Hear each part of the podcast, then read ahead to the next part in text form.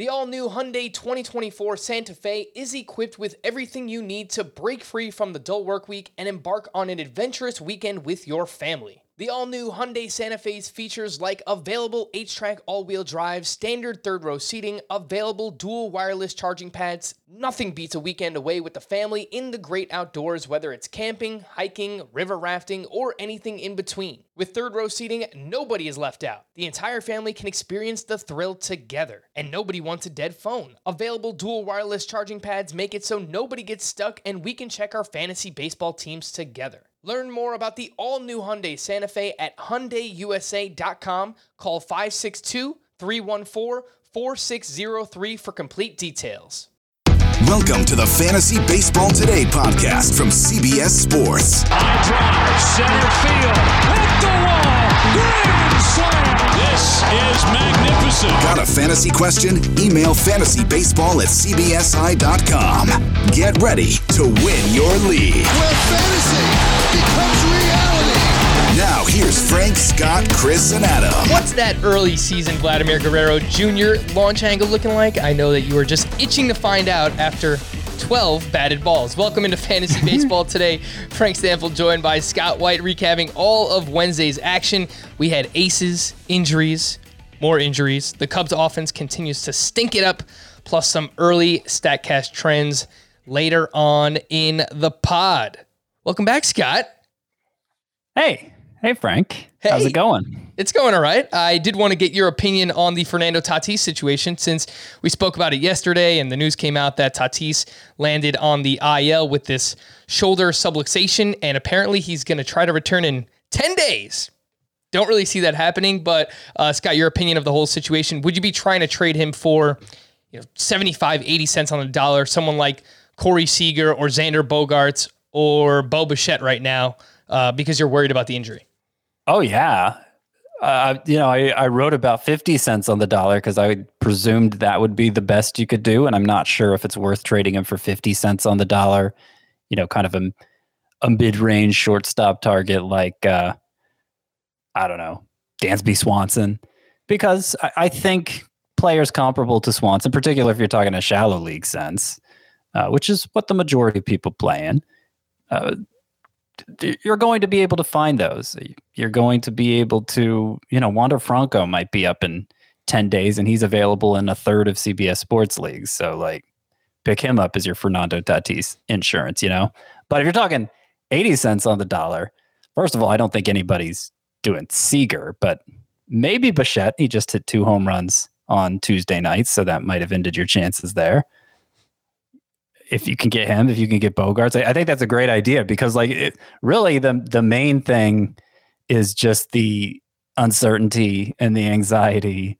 And like even if he is able to come back in 10 days, which I'm also skeptical of, just uh, is he going to make it five months with this with the partially torn labrum and you know never having a, another swing like that that dislocates the shoulder because probably one more dislocation and he's done you know Yeah, and, based on what Dr. David Chao, Pro Football Doc, was saying about it, every time you dis- dislocate your shoulder, you're more likely to dislocate it in the future. So that's it's a really risky situation right now. Obviously, we're holding in dynasty and keeper. Don't make any type of rash decisions there regarding Fernando Tatis. It's just I hope the Padres handled the situation correctly because I mean he might be the most important player in the game right now. He's one of the faces of baseball. Just signed a 14 year contract extension. Uh, you know, you don't want to do more harm to that shoulder than you need to do, especially this early in the season. So take it easy, Padres. Scott says, yeah, if you can go out and make a trade for one of those third or fourth round uh, shortstops. I mean, in Corey Seager's case, he was a second round pick by the time everything was said and done. Then you should look into doing that. Let's jump into Wednesday's action and get things started here with our, oh my goodness gracious, player of the day. Oh my good goodness gracious! Who do you have, Scott? We were talking beforehand. Kind of a boring day. What do you think? it was kind of a boring day, so I'm going off the beaten path here with my oh my goodness gracious player, somebody who's rostered in only 2% of CBS sports leagues, which I guess would mean zero for like Yahoo and ESPN. Uh, Jake Junis, or Jacob Junis, as he's known on uh, on some other sites.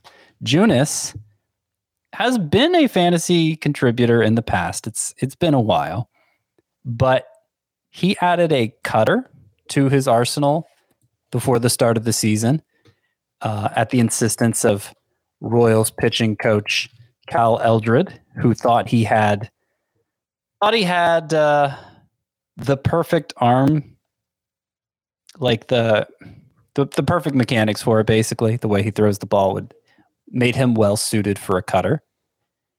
And he threw the cutter in his season debut here uh, much more than he threw even his slider, which was his bread and butter pitch before.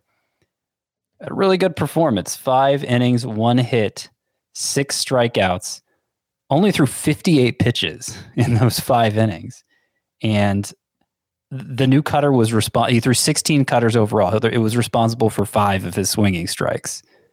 I look at what he did in spring training. Jake Junis allowed two hits in seven innings this spring, struck out 10 with that new cutter. Maybe onto something. Maybe onto something. I moved him into my top 100 at starting pitcher. So, like, I didn't move him way up my rankings, but he's, he's now in the mixed league discussion there, Jake Junis is, which I think is noteworthy considering he's made only the one start. And when you say mixed league, you mean deeper mixed leagues, right? I mean, he's right. Top 100 i would say is on the fringes of being rostered everywhere you know? One one good start from being moved. Like so much so much movement happens in like the 60 to 100 range at starting pitcher you know? So another good start like this from Junis, maybe he's in the top 75 you know mm-hmm. yeah i did find it interesting he only threw 58 pitches but going up against cleveland it's it's a team you want to stream your pitchers against so we'll be paying attention to Jake Junis again. Only 2% rostered. His next start yeah. is up against the Los Angeles Angels. So I don't think. Well, I, I was spinning it positively. The fact he needed only 58 pitches to get sure. through five innings, you know? Yeah, he was he was very efficient. And I have a a segment plan later on. What do we have here? Is there anything to see with these guys? And Jake Junis was one of those. So I'm happy you brought him up. A few other interesting names on that list Antonio Senzatela, Kyle Gibson, Huascar Ynoa, talk about a few of those names a little bit later on. Jake Junis, oh my goodness gracious, player of the night for Scott White. I actually have two pitchers here that I wanted to highlight and kind of fringy in, you know, 12 team points leagues, anything shallower than that. But Matthew Boyd, we'll start with him. And he went up against the Minnesota Twins on Wednesday, seven innings of three run ball, which is not great, but eight strikeouts to zero walks, 13 whiffs on 96 pitches. Six of those whiffs came on his changeup, and he threw his changeup, Scott, 29 times in this game, which is, it took me a while to find this, but his most in a start since September 17th, 2017. And I also noticed that it's only been two starts, but Matthew Boyd is using his fastball less this year. And I think in this instance, uh, less is more because his fastball last season had a 322 batting average against and a 643 slugging percentage. Uh, and it's also worth noting Matthew Boyd consistently struggles with home runs, has not given up a home run uh, through two starts. So I'm, I'm pretty encouraged by this. 62% rostered. And, you know, Ryan Yarbrough just got rocked. He's rostered in more leagues than Matthew Boyd is. Chris Bassitt's just kind of boring. I guess Andrew Heaney's on the same kind of level as Matthew Boyd. I would be willing to drop all three of those pitchers for Boyd. And I, I don't know if that's an overreaction or not, but I was I was intrigued by this. Well, having just updated my rest of season pitching rankings tonight, I can tell you I do have Heaney ahead of Boyd still, but I may have dropped the Rays pitcher, blanking on the name. Ryan Yarbrough. Ryan Yarbrough. Yeah, I may have dropped him behind Boyd. And, and you know, just the fact that it's in that range where there's so much movement, uh, I, I, would be willing to drop either of them for Boyd. I don't know that I'm especially excited about Boyd. I don't know that I actually would do it. But that's interesting that the note about the fastball, especially because you know I, I don't really care that he's thrown his changeup more than since 2017. He wasn't a good pitcher in 2017. The only time right. we've seen Boyd show signs of being a good pitcher was 2019, and because of how poorly he finished the season, it, it really only manifested in the strikeout rate. So you know that was upping his slider usage considerably, uh, and maybe it just became too predictable. But you know, it, it, the changeup may be better than the fastball, and it may make him a useful option again. So I, I could see that. I, I don't have high hopes for Boyd, but I, I think the changes are more encouraging than not. Yeah, we've been down this path before. I know some people are probably listening or watching and saying, really, Matthew Boyd, we're doing this again. But look, I, I think it's a pretty simple formula, right? Throw your bad pitches less, throw your better pitches more. And and if he uses the slider and change up more and decreases that fastball usage, then I'm kind of interested in Matthew Boyd. The other one is Nathan Avaldi, who, yes, through two starts, he's had some favorable matchups going up against the Orioles and the Tampa Bay Rays. But on Wednesday, seven innings pitched of one run ball, seven strikeouts, 17 whiffs on 91 pitches. And it seems like he's using a true slider more this year, uh, something he hasn't done much since 2018. So another pitcher here, kind of changing up the pitch mix a little bit. He's been using that um, splitter and, and cutter a little bit as well, and uh, also used the curveball quite a bit on Thursday. He's only six, 68% rostered, and I have him at SP 56, Scott, which is just way ahead of you guys. And I know I liked him quite a bit coming into the season. I, this might be unpopular, but I would rather have him than Carlos Rodon right now. What do you think? Okay, I was waiting for you to say the name again. Nathan Eovaldi. Ah, yes. Okay, that's actually who I thought you were talking about.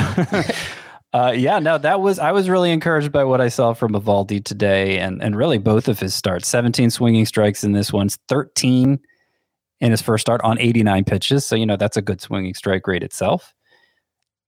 Really, what I see from him is more breaking balls of of of both kinds, which is something he didn't really have until late in 2019. I think he he brought in the curveball, and now he's throwing more sliders too. And the, and the two of them combined for eight of those 17 whiffs.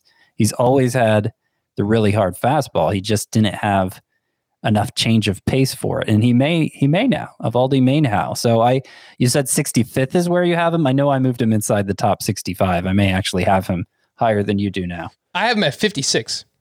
Okay. Yeah. I think I think I did move him like right in the same range as Carlos Rodon. I think a spot or two ahead of Rodon is where I have Eovaldi. All right, all right. We're on the same page early on, so I like this. Um, yeah, but I, I really do like the arsenal for Nathan Eovaldi, specifically this this start that he had on Wednesday. He threw five different pitches at least eight times. So it's I, I like where we're headed right now with uh, with Nathan Eovaldi. Before we get to some news and notes, FBT listeners, it's Masters Week, and that means CBS Sports HQ is your home for round the clock coverage from Augusta. That includes tournament picks, round by round matchups, highlights, leaderboard updates, and we even have our pal from the First Cut podcast, Kyle Porter, on site providing up to the minute updates so you'll know everything there is to know from Augusta. What is CBS Sports HQ? Case you didn't know, it's our 24 7, 365 days a year sports news network. How do you get it? It's easy and it's free. Just go to CBSSports.com, the CBS Sports mobile app, or fire up the CBS Sports app on your connected TV. Lots of injuries to get people up to date with here, Scott. And we'll start with Ketel Marte who unfortunately just left the game uh, that's going on. It might have ended now uh, with the Colorado Rockies. He pulled up lame, seemed like he was grabbing his right hamstring, and he limped off the field. So once we get more updates on Ketel Marte, we'll let everyone know. But sucks because he was off to a fantastic start. George Springer with the Blue Jays. He is rehabbing to return from his oblique injury, uh, and he felt tightness in his quad while running the bases on Wednesday. And man, like he has been, I don't want to say injury prone, but he's dealt with a lot of stuff over the past couple of years. So it's just really rough start to his Blue Jays career for George Springer. The White Sox placed Tim Anderson on the 10 day IL with a hamstring injury, retroactive to April 5th. Danny Mendick started at shortstop for the White Sox on Wednesday. You know, Scott, I guess offseason yoga didn't really do the trick for Aaron Judge because he was out of the lineup Wednesday with general soreness in his left side. If you recall, he missed two months back in 2019 with a left oblique strain. And I'm calling the shot now. If he comes back and hits well for a week or so, Scott, I'm trading him. I am trying to trade Aaron Judge away. For full value, I assume. Like, if I can get Nick Castellanos in return for him, which I don't know if he'll be able to because Castellanos is off to an awesome start as well, I would do that. I would rather have Nick Castellanos than Aaron Judge. Hmm. You know, I like Castellanos a lot.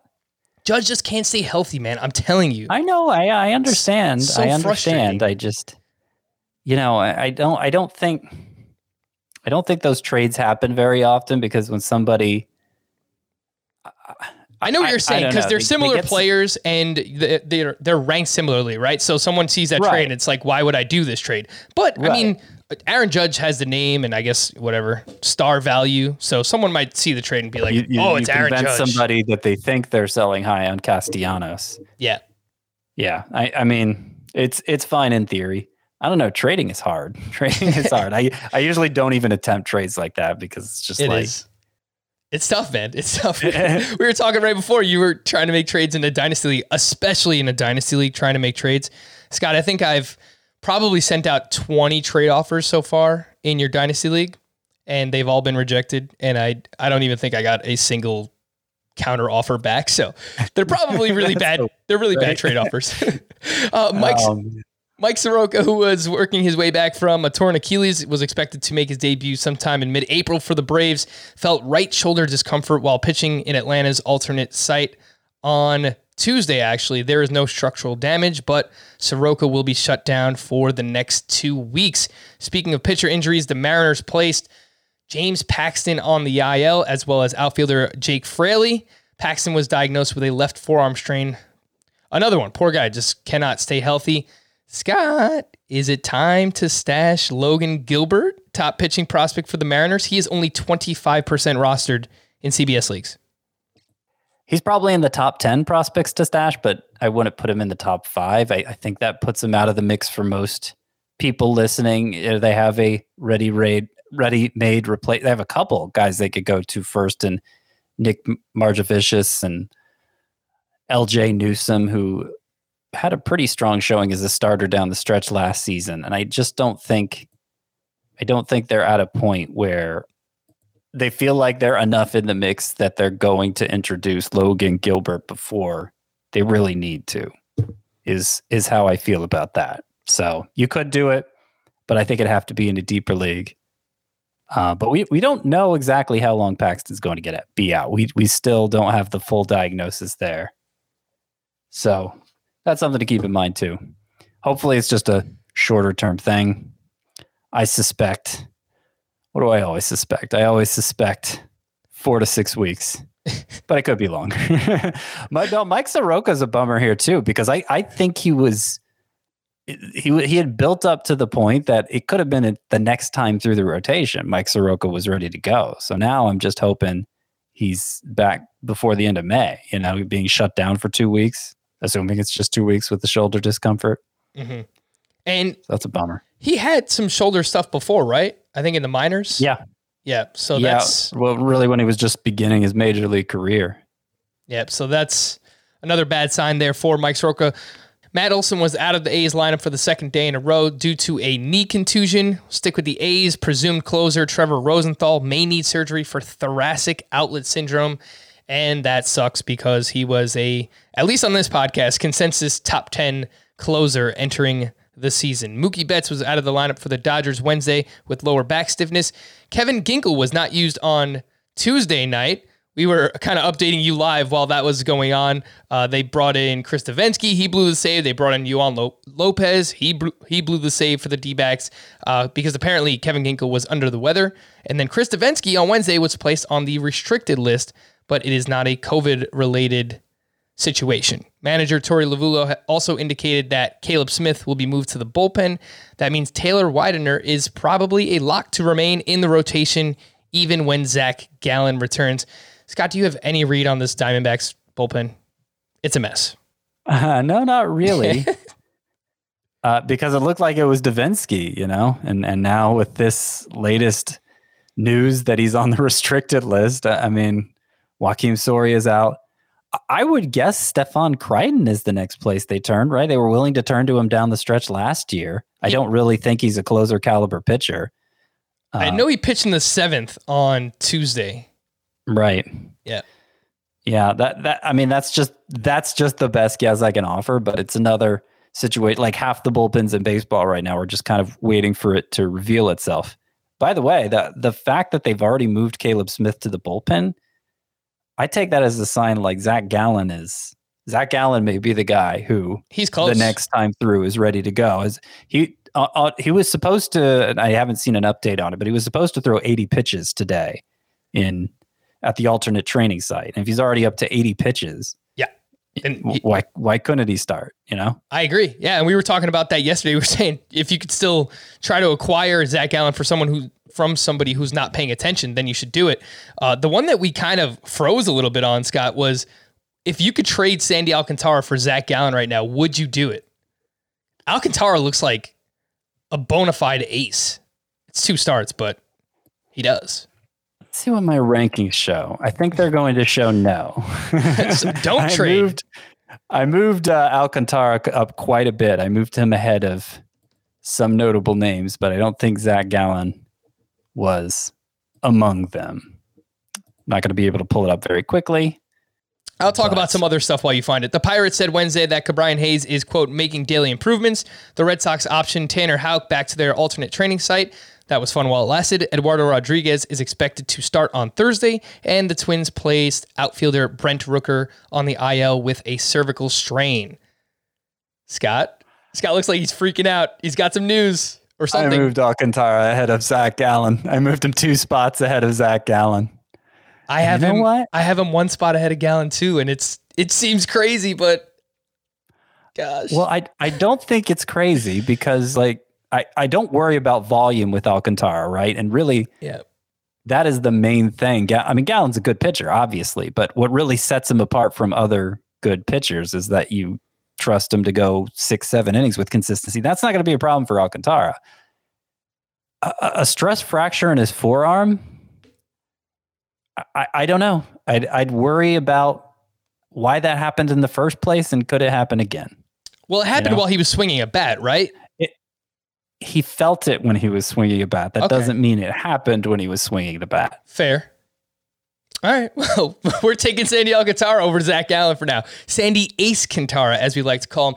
Scott, we had a lot of aces on the mound on Wednesday, so let's just do a hey real quick, a a thought on each. If you have a thought, if you don't, then we'll just skip them and go on to the next one. Shane Bieber up against the Royals. He's pretty good. Six and a third, two earned, 12 strikeouts, four walks. That's kind of weird for Bieber. 23 whiffs. The fastball was up 1.5 miles per hour from his last start, which was in the cold. So no concern there with Bieber. Yeah. Still enough. happy I took him as the top pitcher in many leagues ahead of the other two. Uh, Luis Castillo bounced back from that terrible opening day performance, but it was up against the Pittsburgh Pirates. Seven innings, uh, seven shutout innings with five strikeouts to just one walk, only 12 whiffs on 81 pitches. Fastball velocity also up from where it was at on opening day when it was very cold. He did not throw a single slider, which I found interesting. Uh, a pitch that he used 18% of the time last year. Yeah, there were a few interesting things. Overall, it was encouraging, right? He got Yes. shelled last time and, and seven shutout innings this time, but it was the Pirates, the Pirates without Ke'Bryan Hayes. And, you know, only five strikeouts. His velocity was back up one mile per hour from, you know, basically the lowest it had ever been in that cold start in uh, Detroit, or where was it? I don't It, know. it was Cold- in it was in Cincinnati. it was in Cincinnati. Cold start last time out. Um, but it wasn't all the way. It was only. It, it wasn't all the way back up to where it normally is. You know. So I, I don't know. I don't. I don't think. I don't think Luis Castillo is totally in the clear, but it's a step in the right direction. It's probably going to be fine. Uh, you know, overall, I'd, I'd, uh, I'd, I'd say, you know, this is a step in the right direction. Obviously. Hey Scott, the name of the segment is Hey Real Quick. All right. Sorry. I'll be quicker. it's all right. There's just a lot to get to. Stephen Strasburg made his debut against the Braves, six shutout with eight strikeouts, 13 whiffs on 85 pitches. The velocity was down about a tick, but I felt like this was promising. Yeah, it was down a little last year too. Obviously, he, he didn't last long last year because of the wrist. But I, I don't know. The fact it was the fact he performed so well despite it being down, I, I feel okay with it. Trevor Bauer, six and two thirds of two run ball, 10 strikeouts, 16 whiffs on, wait for it, 110 pitches. It's the second start of the season. That's just crazy. I did want to point out this tweet from uh, Vince Cotroneo, who is a broadcaster for the Oakland A's, he said a baseball has been taken out of play by the umpires and likely sent to their room for inspection after Bauer's first inning. Something new for 2021. I don't know. I don't know. He's getting the same spin on his fastball. That's all I'll Cheater. say. Cheater. Aaron Nola was come not was not great on Wednesday against the Mets. Uh, only four innings, one run, five strikeouts, ten whiffs on ninety two pitches. He threw a cutter thirteen times in this start, and that's a new pitch for him. And it's something he started using in the spring. So I guess he has four pitches now. Aaron Nola. Mm, I don't know that I like it. Yeah, I mean, All right. I, I kind of liked where the Arsenal was as well. I don't come on, Nola. I don't think we really need to change anything up. Brandon Woodruff and Kyle Hendricks combined for 13 shutout innings and 14 strikeouts. Yeah. And that nice bounce back for Hendricks, who got rocked on opening day as well. I don't think we had any real concerns about him, but maybe some people who drafted him did. Hopefully he relieved those concerns. Uh, Hyunjin Ryu was at the Rangers, seven innings of two run ball with seven strikeouts, 17 whiffs on 90 pitches. Don't really think there's anything to add there. Uh, Max Fried was rocked in his second start of the season. Two innings pitched, eight hits, five earned against the Nationals B squad. Uh, but the slider velocity that was up on opening day remained up, 87.5 miles per hour. So I like that for Max Fried. Everything else kind of stunk. Remember, he was coming off an opening day start where he set a career high for swinging strikes in a game. So it's been a mixed bag for Fried so far, but overall, I don't think there's anything that raises alarm. Kenta Maeda was at the Tigers, seven innings of two run balls, six strikeouts, 13 whiffs, only 75 pitches. It's- I guess this is just Maeda being Maeda. Yeah. Yeah. Kevin- Nothing, nothing, nothing to see here, good or bad. Uh, Kevin Gausman was at the Gausman, apologies, at the Padres, seven innings of one run ball, five strikeouts, and uh, he was going up against Blake Snell, five innings of two run ball, eight strikeouts versus four walks. This was a really impressive start for Kevin Gausman. Yeah, it was. And that, that was in spite of him throwing his splitter only 25% of the time. Of course, that's his best pitch. I know Chris was worried about him at the start of the season because he he he kind of builds up that pitch over the course of the season. And you look at his career splits, Gausman's first three months, ERA much higher than the last three months. It's kind of amazing, actually. Uh, but you know, usually he throws that splitter 40 to 50 percent of the time, only 25 percent of the time. This time, still got a good result. I, I, I don't know. I mean, maybe the Giants have figured out something in with him, and and he's going to be more consistent than he's ever been before. Hopefully. Yeah, and Gausman's velocity on the fastball in this start was 95 miles per hour, which is exactly where it was last season when it was a career high. So I think as long as he keeps that that high velocity and his splitter is working, Kevin Gosman should be pretty good. Jack Flaherty also had a bounce back performance. It helps when you're facing the Marlins in Marlins Park. Six shutout, one hit, four walks. Don't love that. Uh, six strikeouts there for Jack Flaherty. And a bonus. He's not really an ace, but he was making his first start in the majors since 2019. Jameson Taillon with the Yankees, four and two thirds, three hits, two earned. They both came on solo home runs, uh, zero walks to six to seven strikeouts. So I like that. 11 whiffs on 74 pitches. Scott, what'd you see from Jameson Taillon? Yeah, the sinker was gone, which was as advertised. It was a pitch he used a lot in his Pirates days, which was also a problem for Tyler Glasnow, Charlie Morton, uh, Gerrit Cole. That was the, the same issue for all of them. They ditched it when they left, or more or less ditched it, and got a lot better. So uh, hopefully Taillon follows suit. The velocity, which you know, we had some concerns about that in spring training. It was almost all the way back. Overall, very encouraging outing. Much feel much better about Taillon at this point than Corey Kluber, even though I was drafting them in reverse of that just a few weeks ago. So we're holding Taillon, right? Because some people have been asking about dropping him for the Carlos Rodons of the world and and Yusei Kikuchi. Man, it, I know it's tempting. Yeah. You, you hate leaving those guys out there. Somebody in your league should pick it up, and you'd rather it be you. But I don't think Taillon.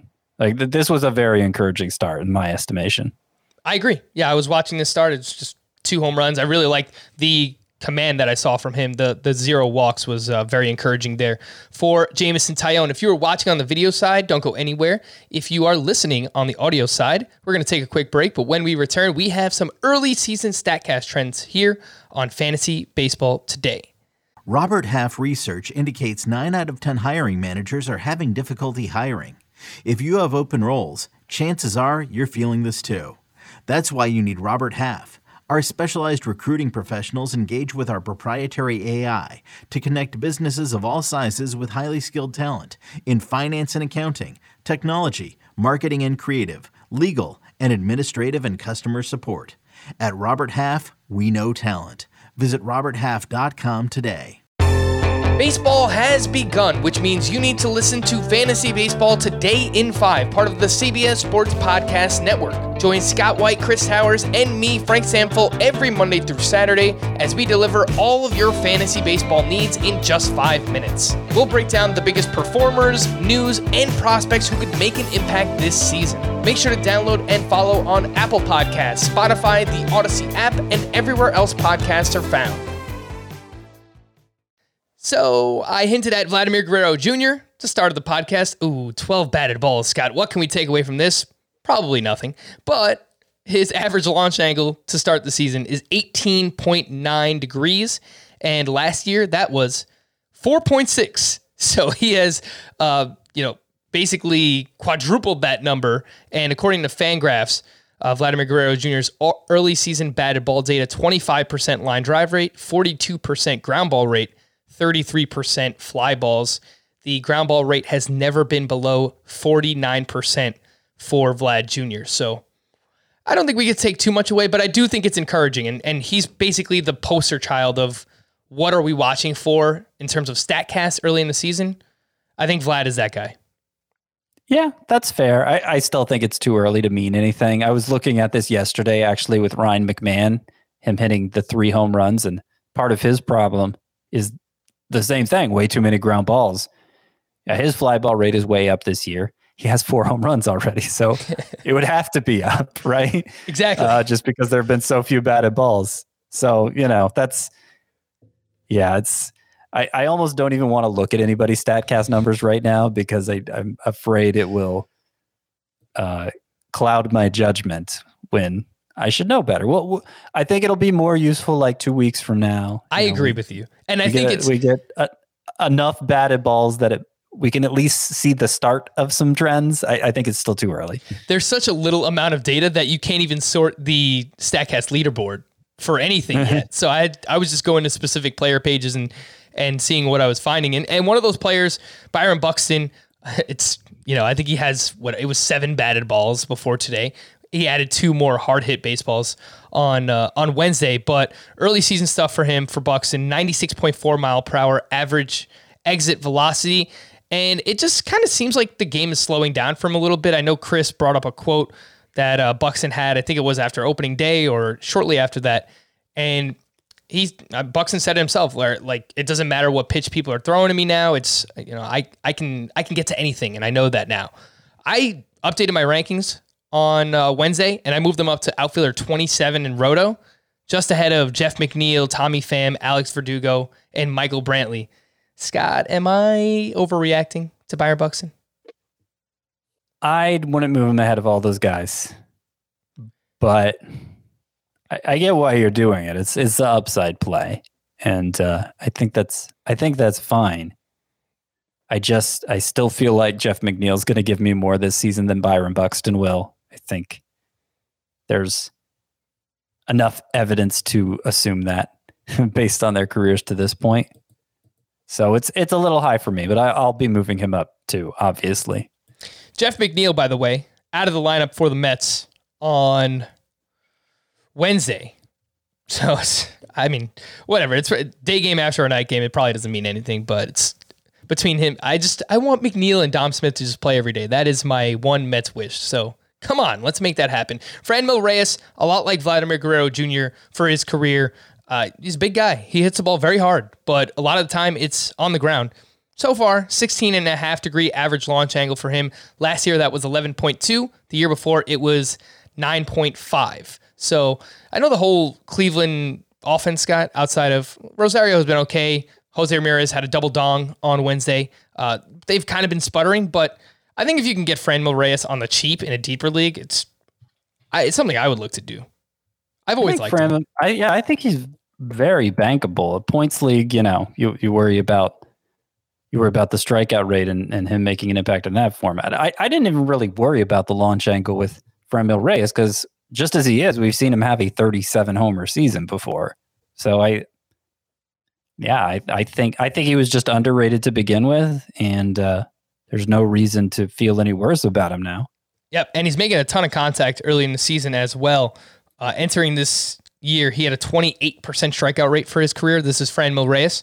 So far, it's only 12.5%. So you like to see that. Uh, a few things I like to pay attention to early on for hitters, obviously, is lineup placement, you know, some of the Statcast stuff, and um, plate discipline. You know, I want to see if guys are striking out a lot, if they're if they're walking a lot, and so on and so forth. Which brings me to the Cubs, Scott. What is going on with the Cubs hitters?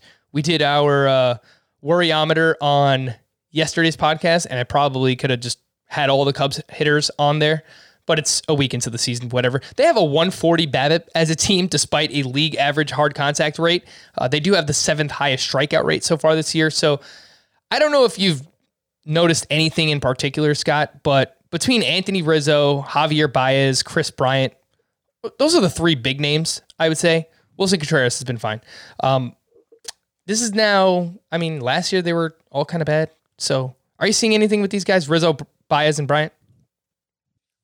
Not really. I mean, it it it raises the alarm a little more than, for instance, some of the Braves hitters because, yeah, uh, those three underwhelmed last year: Baez, Bryant, and Rizzo.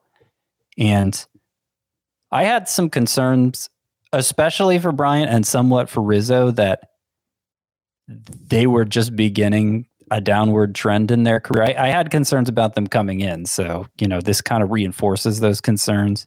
But at the same time, I recognize it's it, it's still a meaningless sample, you know, and um, they're not going to be this bad overall. You point out the BABIP. I mean, obviously, that's that number is not going to remain that low. Uh, it's just it's just too little too little to make anything of it. The only reason it catches my attention is because I already had doubts coming in. And it, really, I didn't with Baez for what it's worth. Mm-hmm. So and, and I, I, don't, I'm, I'm not even really including him with the other two.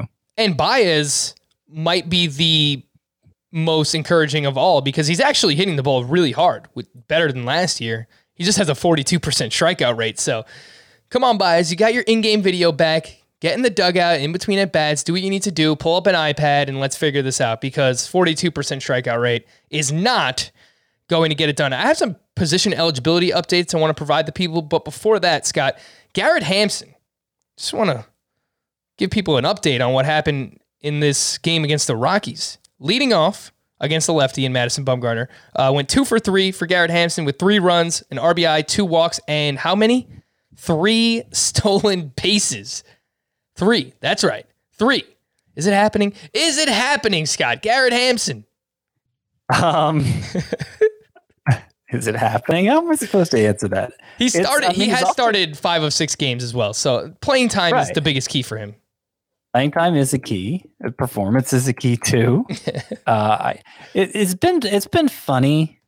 The reactions on both ends for Hampson. Like some people act like oh, he's he's just not a good hitter. It's obvious by now. I don't know what you guys are wanting to see from Garrett Hampson, and, and some and other people are like, I don't know. They they treat him like he's some sort of stud in waiting, and you know the reality is probably somewhere in between the two. He was he was the Rockies' number two prospect according to Baseball America heading into 2019, which wasn't that long ago. He's played.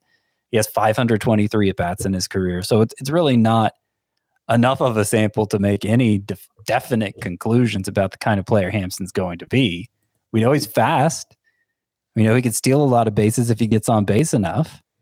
And we know he plays at Coors Field. So those are all those are all big points in his favor. You know, probably he's faking us out again. Probably. but any league where you need steals, I mean, you, you, you love the at bat so far and you love that he's running so far. He's 39% rostered. He has second base and outfield eligibility on CBS. should is he a must roster in every roto categories league? There are probably some shallow ones, three outfielder leagues, no no middle infield spot where it would be tough to it would be tough to swing that. But I, would say anything that uses the standard roto lineup with 14 hitter spots, yeah, he should be rostered in those. Speaking of position eligibility, if you were waiting for the five games, you got it. You got it. Eugenio Suarez now has shortstop eligibility. And this is a good reminder, Scott, when, when you're updating your rankings, I had to punch in a, a bunch of player IDs and stuff in. So just a heads up for all these players. Uh, Mike Moustakas now has third base eligibility. The captain, he will now be referred to as the captain.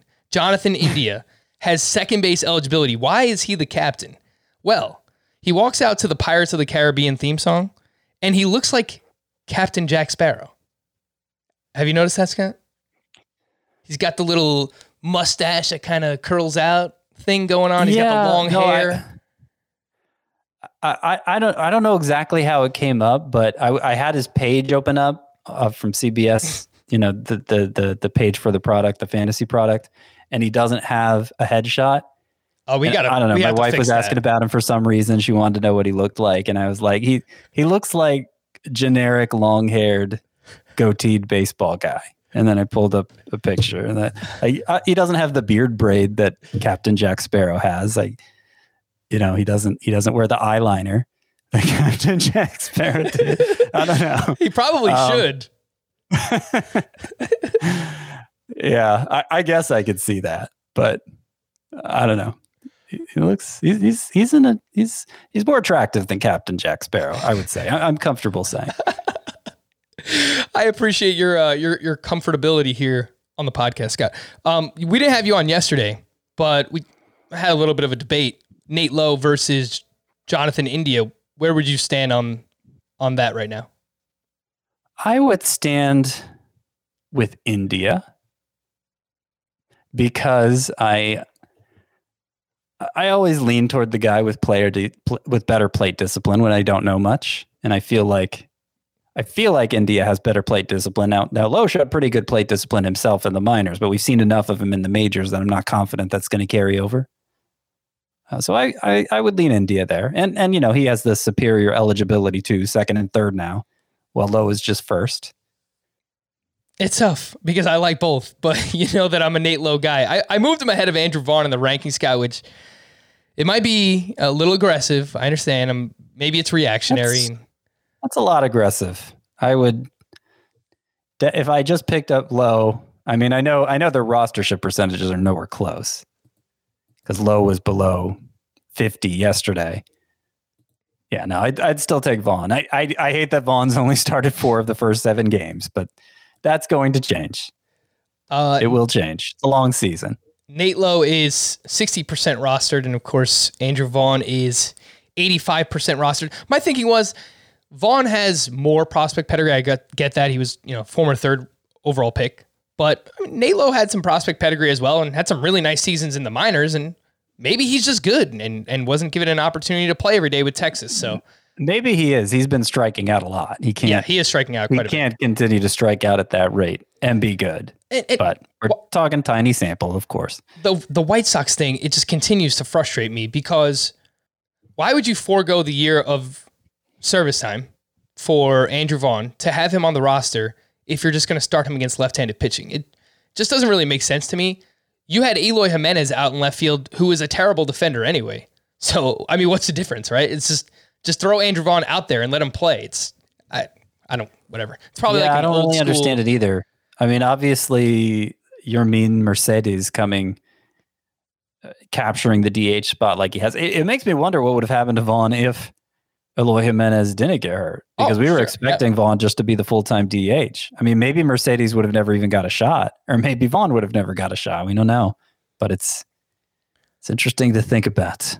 All right, well, I completely derailed our position eligibility updates, but the rest, Marcus Semien now has second base eligibility. Jorge Polanco has second base as well. JD Martinez does not have outfield eligibility, but he did play his first game in left field on Wednesday, so if he continues this trend of playing once a week in the outfield, maybe by late April, early May, we are getting outfield eligibility for JD Martinez in leagues where you only need five games played. What do we have here? Is there anything to see? I don't know. Let's find out. We already mentioned Jake Junis earlier. And how, of these names, Scott, do any of these interest you? Antonio Senzatela rocked in his first start. Not very good. We know the track record, but eight shutout innings on Wednesday night against the Arizona Diamondbacks. Kyle Gibson, what? Where did this come from? Against the Toronto Blue Jays at home. Another one got rocked on opening day. Six shutout with eight strikeouts, 15 whiffs on 82 pitches. He's only 15% rostered. Uh, Huascar Ynoa for the Braves. Five shutout, two hits, one walk, five strikeouts. Maybe he gets the opportunity to remain the fifth starter for the Braves if Mike Soroka is going to miss more time than we expected. And the last name, Zach McKinstry, who has now started five straight games for the Los Angeles Dodgers. Cody Bellinger and Mookie Betts are a little bit banged up right now, and McKinstry can play all over the place, and he's been all right so far. So Scott Senzatela, Kyle Gibson, Huascar Ynoa, uh, Jakob Junis, we already talked about, and Zach McKinstry. Anything to see here? I mean, Senzatela was pretty good last year in terms of ERA, but a Rockies pitcher who doesn't get many strikeouts. I'm going to bet against that. Uh, I, I, I am kind of, I am kind of in, uh, curious about Huascar Ynoa, who has has looked good at times, and he's somebody who like throws his fastball half the time. Uh, I wonder if he sticks in the rotation now that Mike Soroka is going to be out for a while. He's he's kind of interesting, but I think the name that interests me most on this list is Kyle Gibson, who had some really strong performances this spring. He's added a cutter to his arsenal. He's always had a really good slider. Kyle Gibson has always been a curiosity to me because uh, for a while there were two exceptions to the rule that you know the the league leaders in swinging strike rate, the pitchers who are best in swinging strike rate, are pretty much just good pitchers by and large. Like that that that's why I've come to focus so much on that stat is because it's it it's it it correlates so well to who's a good pitcher. Um, but there were two exceptions to that, and and one was Dylan Bundy, who now appears to have joined the ranks of the good pitchers, and the other was Kyle Gibson uh, I, I I still hold out hope that maybe Gibson can can figure out how to get the most out of his ability to miss bats. And he has a two star week next week, Scott, in some pretty good matchups. He's going. He's at Tampa Bay and he's versus the Baltimore Orioles. So we're gonna have the pitching preview on tomorrow's podcast, but a little preview to the preview, huh? What do you think, Kyle Gibson, two star pitcher? I don't think I'd be ready to trust him with that. No, I mean he might he might wind up on my top ten sleeper pitchers list, but probably in the lower half. And um, not in twelve you know, teamers. You'd, you'd have right? to be in a pretty desperate situation. But in a fifteen teamer, I, I think maybe based on those matchups, anything shallower than fifteen teams, probably not with Kyle Gibson. But um, yeah, he's interesting. It's it's always easier to justify in a points league than a roto league because you have to protect the ratios in a in a roto league. True. But it's always it's always difficult. It's more difficult to justify rostering an extra player in the first place in a points league. So they kind of, uh, you, you know, the the it, it kind of becomes an issue in both formats. Scott Alec Bohm had a sweet and savory on Wednesday, but let's finally settle No, he this. didn't. Yeah, yeah, he did. He had a sock and a shoe. well, let's figure this out right now. We are replacing sweet and savory on the podcast, and we had a few submissions from you, the listeners. And Scott, you're going to have your opportunity as well. A sock and a shoe is one that he likes. Uh, this one's from Philip. That was my work. oh, fast and blast. I like it better than sweet and savory. Oh, from Thomas.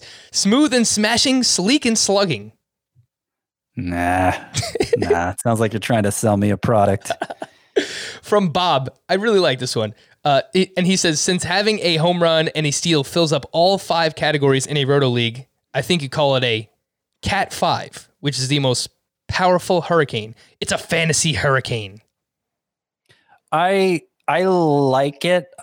I I I just think it's going to be inaccessible. Like we we're it, it's going to become part of our vernacular, and we're just going to cat five, cat five, and people be like, "What are they talking about?" You know, I, I don't think people jumping into the podcast later on are going to get what we, we're saying when we say cat five. Well, if they listen to the podcast enough, Scott, which they should be doing, then they should catch on, right? Yeah, I mean they should, but I, I think I think there's a branding hurdle there. All right. From Richie, Bogo, belt one, go one. I think belt one, get one is better. Yeah, I, I agree with you, though I don't think I like it either way. All right. Last one we got is from Ian, muscle and hustle. Muscle and hustle. That was pretty good. That's pretty good. I don't mind that one. I, I could I, I would not mind that one. All right. So we're going to settle it. And and Scott, sock and shoe, you can explain it if anyone doesn't understand. Sock and a shoe. It's a sock and a mm-hmm. shoe. It's, what else you, do you need to know? Sock, you socked it and and then you you, you shoed or you used your shoes. Either either way you want to look at it. Either way. You, you either shoe S H O O or you know you used your feet All that right. are inside shoes, encased by shoes. So starting next Yeah. week, we will adopt one of these on the show for hitting a home run and stealing a base in the same game. You just heard all the submissions. That's where we're leaving it. Tweet at me at roto underscore franks. Tweet at Scott at CBS Scott White. Email us fantasybaseball at cbsi.com. What is your final answer? Which one should we go with for when a player hits a home run and gets a steal in the same game? By the way, Alec Bohm, I just want to point out he has two steals already on the season, Scott. I didn't I, I didn't really know he had this in his arsenal. The Phillies in general are, I mean, they're running. They had four steals on Wednesday alone, two for Roman Quinn, one for Alec Bohm, uh, one for Andrew McCutchen as well. So you like to see that. And I, I'm going to do a study on this, but steals are up in baseball so far through the first week of the season, much more than they were last year. I just need to find the exact data, but I was looking into it earlier. So it's good to know. I hadn't noticed. Uh, just some other stuff from Wednesday. Just studs being studs, really. Trea Turner, two home runs in his first two games. Starlin Castro, not really a stud, but he had three hits and three RBI in the first game of the doubleheader. 54% rostered. He plays seven games next week. Again, Starlin Castro, the name there. Victor Robles continues to lead off for the Washington Nationals. In the two games, he went one for four with two walks and stole his first base of the season. Juan Soto also picked up his first steal of the season as well. For the Reds, they're stay, they stayed hot, but they're also facing the Pittsburgh Pirates. Nick Castellanos and Tyler Naquin, who is 16% rostered on CBS, both hit their fourth home run of the season, which is tied with Ryan McMahon for the league lead. Scott, is there anything to see here with Tyler Naquin?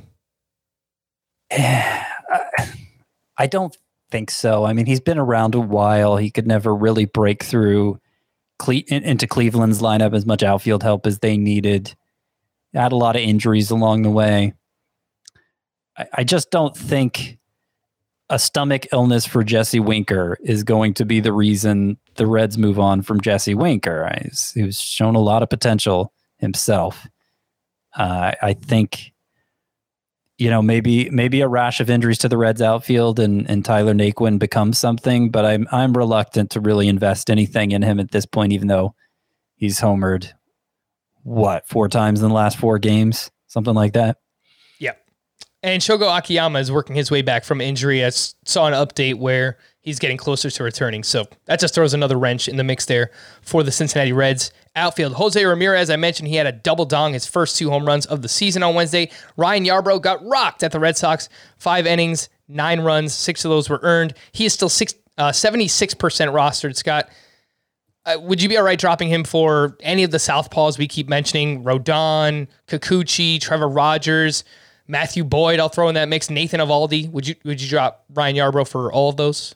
Yeah, I never really understood why he was being so widely drafted, Yarbrough. I think he's I think he's okay. I think he's going to be better at, than average in whip and maybe wins. But uh, just a replacement level talent and somebody like the, the caliber of pitcher you can hope to find on the waiver wire at any point during the season. Marcus Semien went two for three on Wednesday with his third home run of the season, making me look foolish so far. Uh, Lorenzo Cain, he was back in style. Double dong, including a th- go ahead three run home run in the 10th. He is 25% rostered. It's just hard for me to get excited about Cain, Scott, because, Which game? well, no E. Uh, uh, Lorenzo Cain, I, I just don't think that he's going to play every day. I feel like the Brewers are going to continue to handle him with kids' gloves. Yeah, probably at his age and that they have Avisail Garcia lying around. I, I agree with you. And of course, they signed Jackie Bradley Jr. So quite the crowded outfield for the Brewers. Speaking of which, Christian Yelich off the schneid.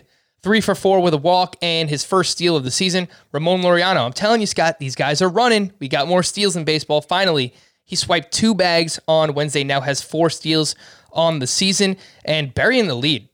Probably should have mentioned this earlier. Rhys Hoskins is off to a great start this year. He went three for five with two doubles and his first home run of the season.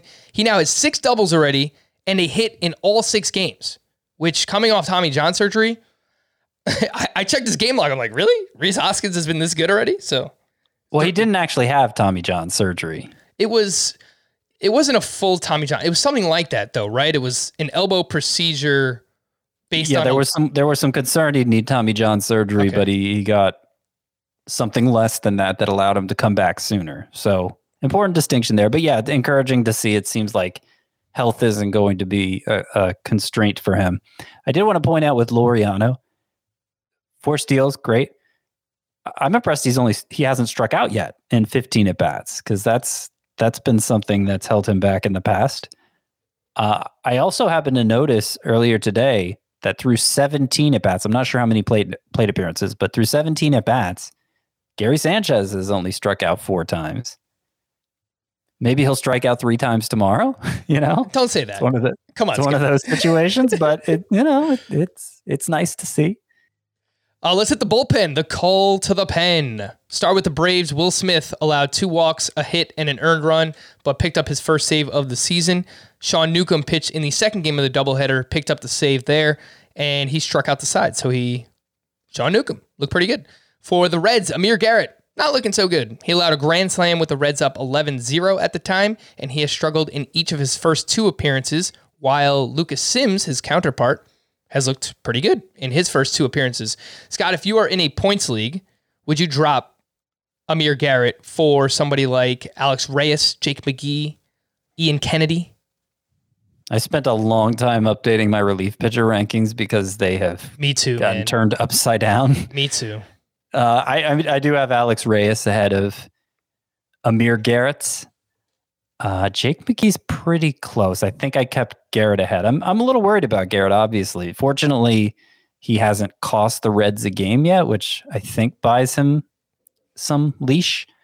But yeah, Lucas Sims in the eighth inning has looked a lot better than Garrett has in the ninth. Less worried about Will Smith. Uh, you know those it, it's been a couple bad outings in a row, but Chris Martin's banged up, and obviously Will Smith much more proven in the role. I think I- don't think he's really close to losing his claim to it. Cleveland and the Royals in the same game. Wow. I mean, how fun can this get? James Karinchak relieved Bieber in the seventh. He allowed a game tying RBI single. Emmanuel Clase pitched in the eighth inning with the game tied. And then once they took the lead, Nick Wittgren pitched in the ninth and he got the save. For the Royals, how did how did Cleveland get that lead? Well, Greg Holland. He allowed a two run home run in the bottom of the eighth inning to Jose Ramirez, and Holland has been a disaster. So as of now, I am dropping Greg Holland in my home league, which is a points league, and I have bids in on Ian Kennedy and Diego Castillo. Yeah, I'd take both of them over Holland, Castillo especially. Kennedy looked good, striking out three today if- and recording his second save. And his only competition really is Matt Bush, who hasn't looked that good. So I think that's I think that's fair. The Royals, the Royals might have one of the most up in the air closer situations uh, right now. Though I don't know that there's I, I still don't feel like there's a lot of clarity for for Cleveland. No, there isn't. Wittgren got the save today after Karinchak worked the seventh and Clase worked the eighth. It, it seems like a clear pecking order there, but Karinchak entered the seventh with two men on. Like it was the it was the high leverage situation, and Wittgren's only other appearance this season came in the seventh inning, and he gave up three earned runs. I think it was. It was Yep. didn't go well for him. So I, I still think Terry Francona is going to mix it up there. Could be wrong. That's just my read on the situation. And just because Karinchak is is going to be so valuable, you know, a guy who strikes out 125 plus batters, regardless of what role he's in. I, I still think he's the one. If I could only own one Cleveland reliever, I still think he's the one I would have. Let's stay in the AL Central. The Twins seems like they do have a closer. Alex Colome pitched in the eighth and the ninth inning for a two inning save. He threw 32 pitches and he allowed just one hit with three strikeouts. I was a little nervous with him pitching in the eighth. I'm like, no, don't do this. But they kept him in for the ninth. So there you go. Alex Colome. For the Rangers, Ian Kennedy struck out the side for his second save. Matt Bush was used in the eighth inning again. Ian Kennedy is only 36% rostered. So if you play in any type of categories league, you have to get Ian Kennedy on your team. In in leagues where saves count, doesn't really matter as much in, in saves plus holds. And I think in, in a points league, if you have any closers that are struggling, get Ian Kennedy on your team. For the Dodgers, Kenley Jansen blew the save and in a one run game. So whatever. It's gonna happen. Anything else that you noticed that we haven't hit? I feel like, gosh, we got to so much stuff today, Scott. Yeah, we're pretty good like that, Frank. pretty good. Uh, scanning my notes here. I, yeah, I think you know what I do want to mention Pablo Lopez. All that talk about him introducing a breaking ball that was, I don't think ever given a name. He only threw four breaking balls in this start. He only threw eight in his first start of the season. I don't think he has much of a breaking ball still. So I, I still see his ceiling as pretty middling, though he's obviously not a bad option. Obviously, he needs to be rostered. Um, uh, David Bednar talking about the bullpen. He allowed two solo home runs today, so that's not that's not going to help him overtake Richard Rodriguez in the Pittsburgh pen. Who knows what's going on there? I think that's about it. I think that pretty much covers it. Yeah, it's a great way to end the podcast. Just a few gut punches to Frank. Talk, you know, oh, Pablo Lopez doesn't have a breaking pitch, and hey, hey, Frank, your your pick to lead the Pirates in saves, David Bednar, he stinks too. For Scott, I, I am Frank. Thank you all for listening and watching Fantasy Baseball today. We'll be back again tomorrow. Bye bye.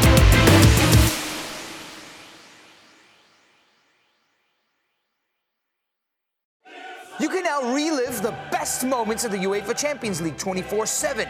The UEFA Champions League channel is a new 24 hour streaming channel serving non stop goals, highlights, and full match replays from the world's most prestigious club competition.